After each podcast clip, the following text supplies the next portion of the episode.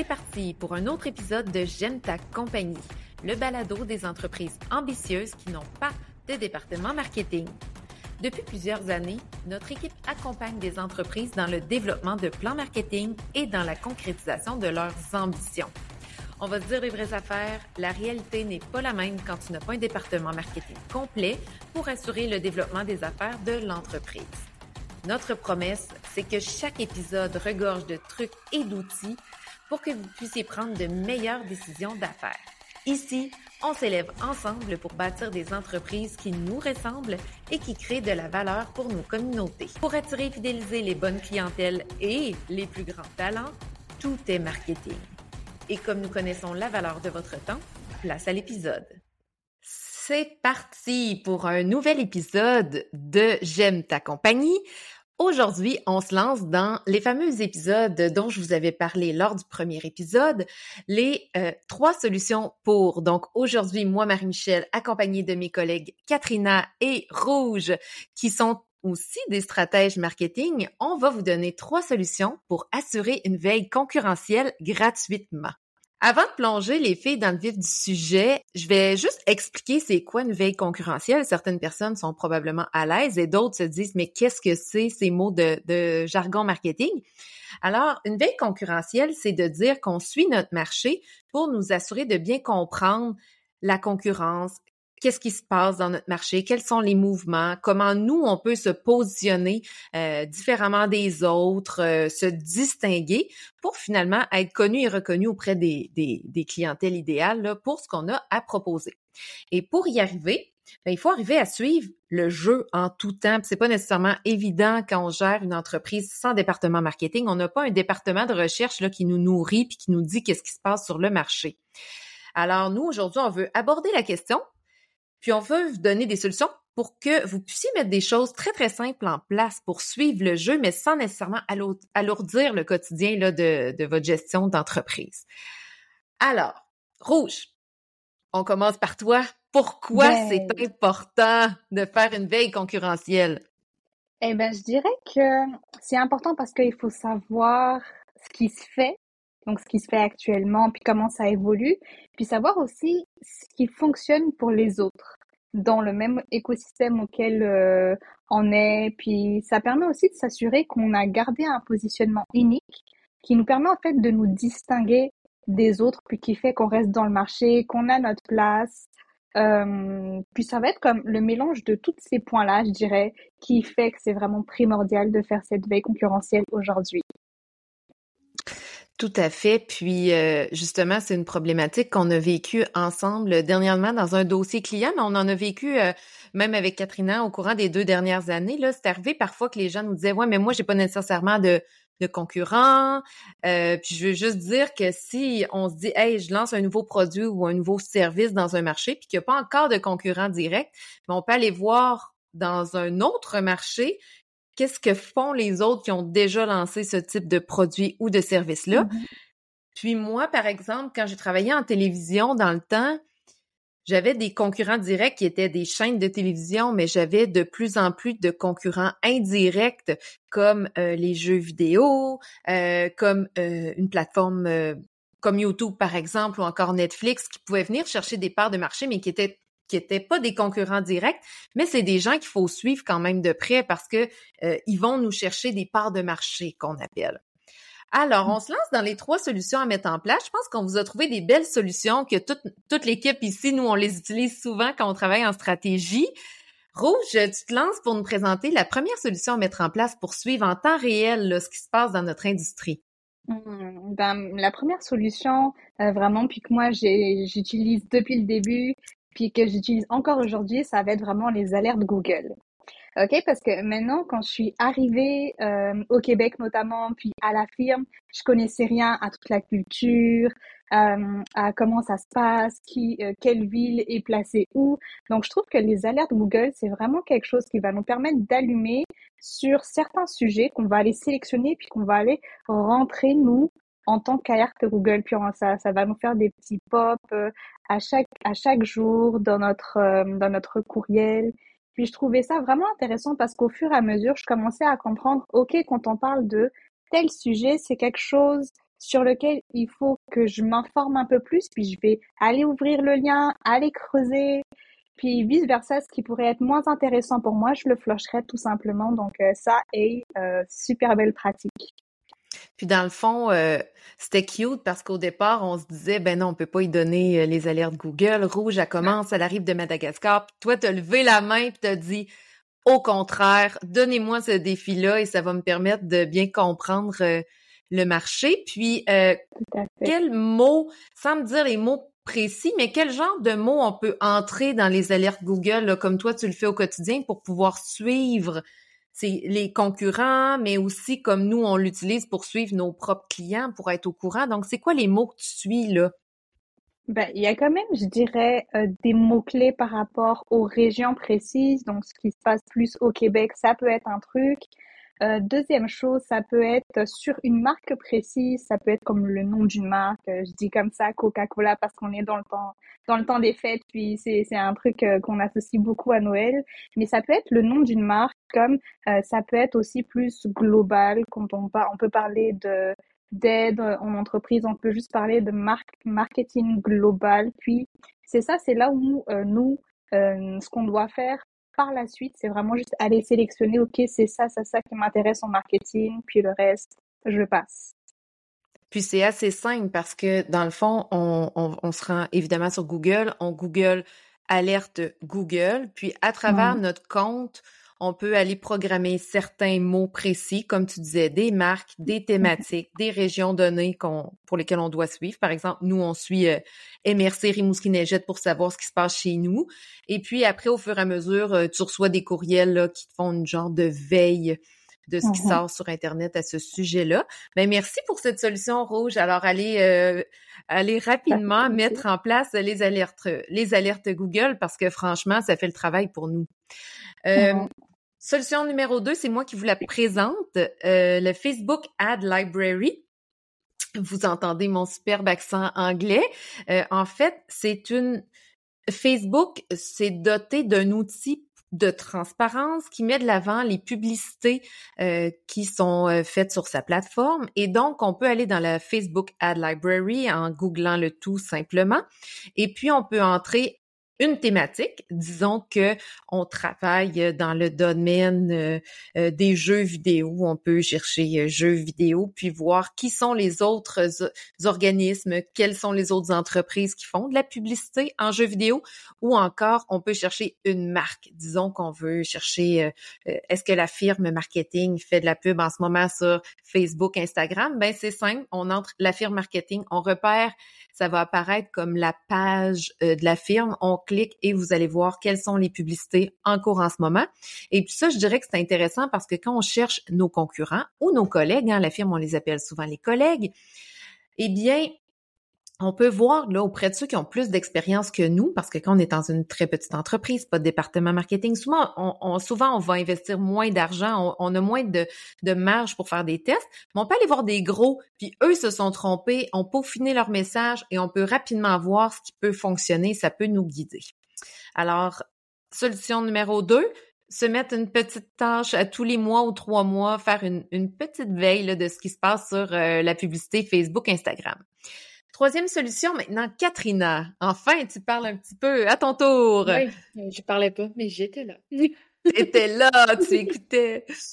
Euh, ben, en fait, euh, les avis que les clients laissent, euh, notamment sur les fiches Google de vos concurrents ou collègues, on dit souvent à nos clients de, demander à leurs clients de s'assurer que leurs fiches Google sont remplies d'avis. Ben, c'est la même chose aussi du côté de vos concurrents, on l'espère pour eux mais c'est d'aller voir qu'est-ce que les gens apprécient euh, de vos concurrents, qu'est-ce qu'on leur laisse comme commentaire. C'est intéressant de savoir que parfois il y a des petites failles, mais c'est surtout intéressant de s'attarder à ce qui fonctionne, puis euh, de voir ce que les gens apprécient. Donc, ça peut nous aider notamment, Rouge parlait du positionnement, à dire, oh ben, ce concurrent-là semble se distinguer de ce côté-là, fait que je vais m'assurer de prendre la place à, l'opposé du marché pour attirer un autre type de clientèle.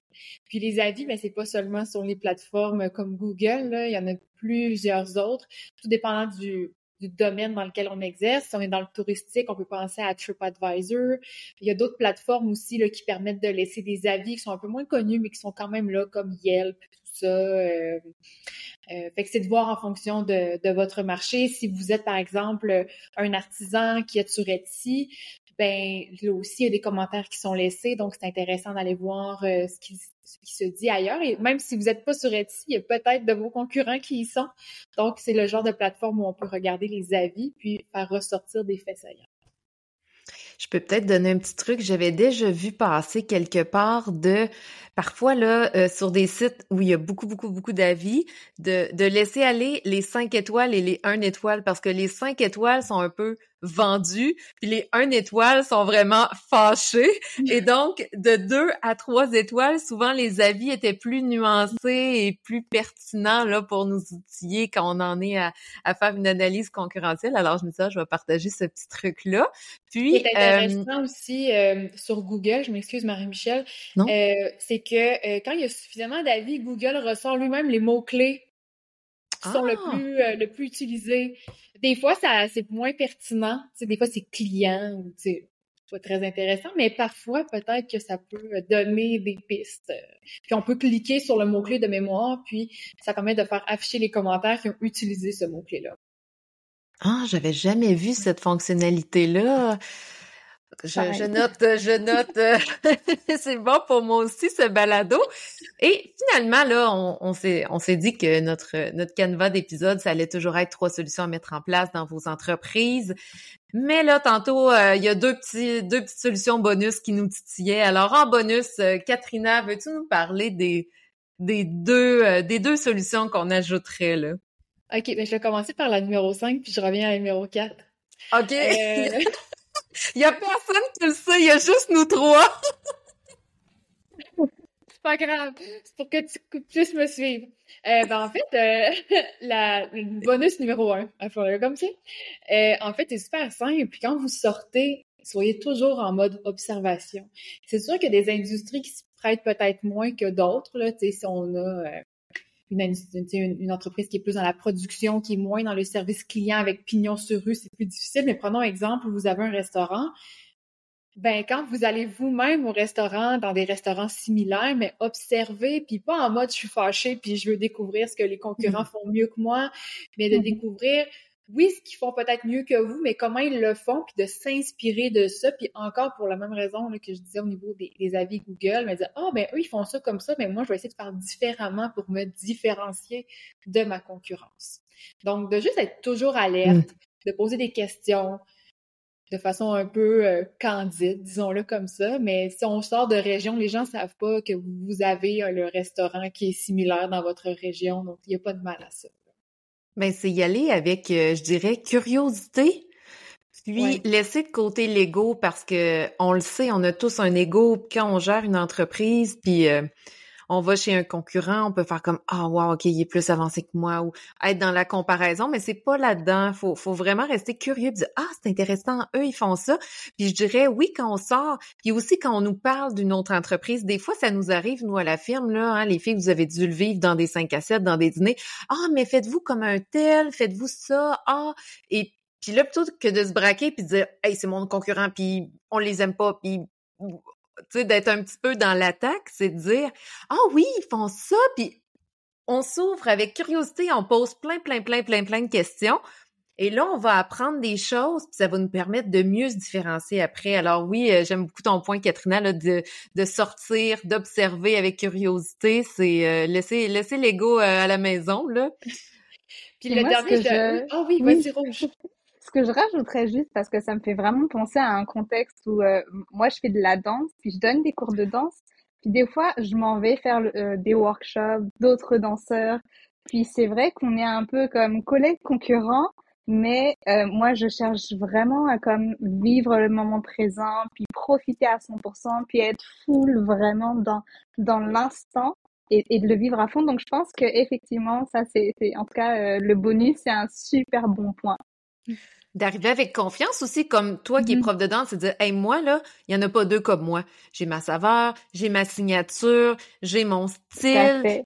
Alors oui, je peux être ouverte aux autres, être curieuse, puis trouver ça beau, leur approche, parce que je suis fondamentalement convaincue que mon approche est différente et unique et qu'elle a tout autant de valeur.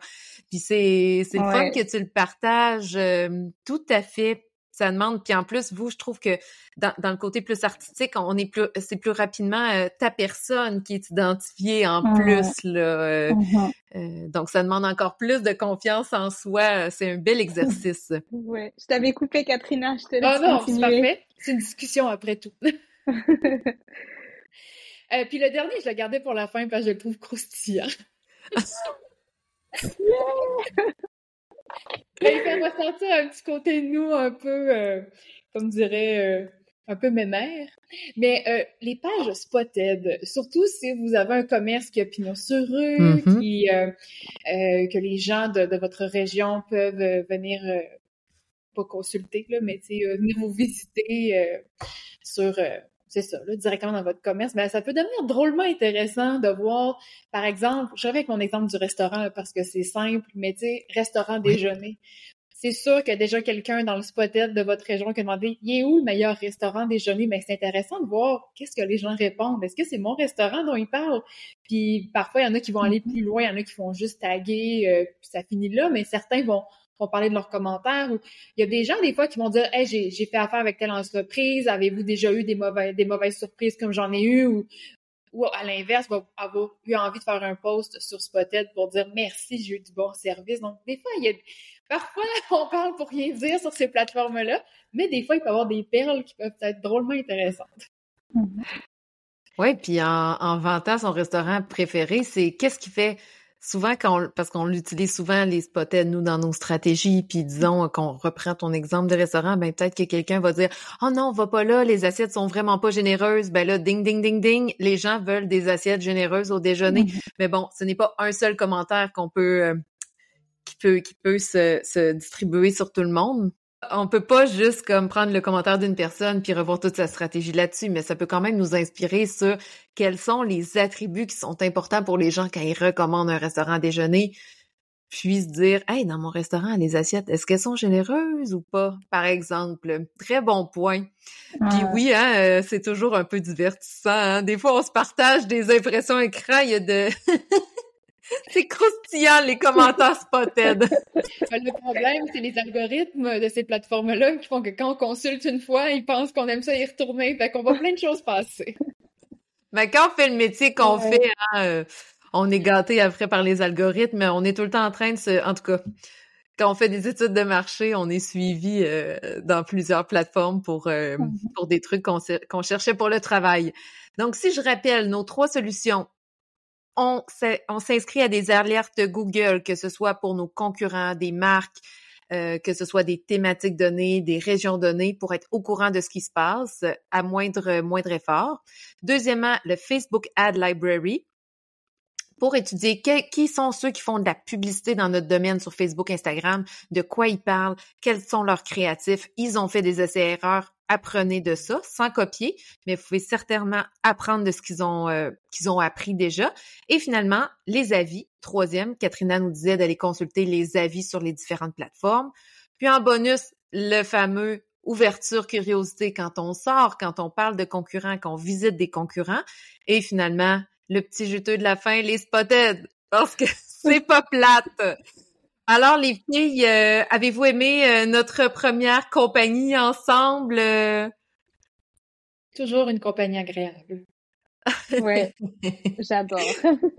T'as adoré? Alors, on va se reprendre pour d'autres épisodes, trois solutions pour. Alors, si je peux vous inviter à poser une action après cet épisode, c'est d'aller dans les liens. Les, on va, va, tout intégrer les liens dans les notes de l'épisode pour que vous puissiez simplement, facilement atterrir sur ces plateformes-là pour celles où il y a, il y a une page de destination. Puis c'est d'oser en faire au moins une, vous amuser, voir ce que ça donne, voir ce que vous pouvez apprendre. Puis après, vous pourrez voir qu'est-ce que vous mettez à votre horaire de façon récurrente pour être au courant de ce qui se passe dans votre marché, pour faire une veille concurrentielle. Et tout ça, comme on l'a dit du départ, c'est gratuit. Hein, on garde ça simple, on garde ça gratuit, mais on reste très, très au fait de ce qui se passe dans son marché pour mieux se positionner. Et finalement, Nous, on fait tout ça gratuitement. La seule chose qu'on vous demanderait, ça serait très, très apprécié d'aller nous écrire un avis à nous dans la plateforme d'écoute du balado de votre choix. Nous, ça va nous aider à faire connaître le balado, à prendre notre place. Alors, sur ce, on vous invite à aller nous écrire un avis. Ça va être très apprécié. Alors, on se dit à la prochaine fois, les filles! À bientôt! À la prochaine! À la prochaine!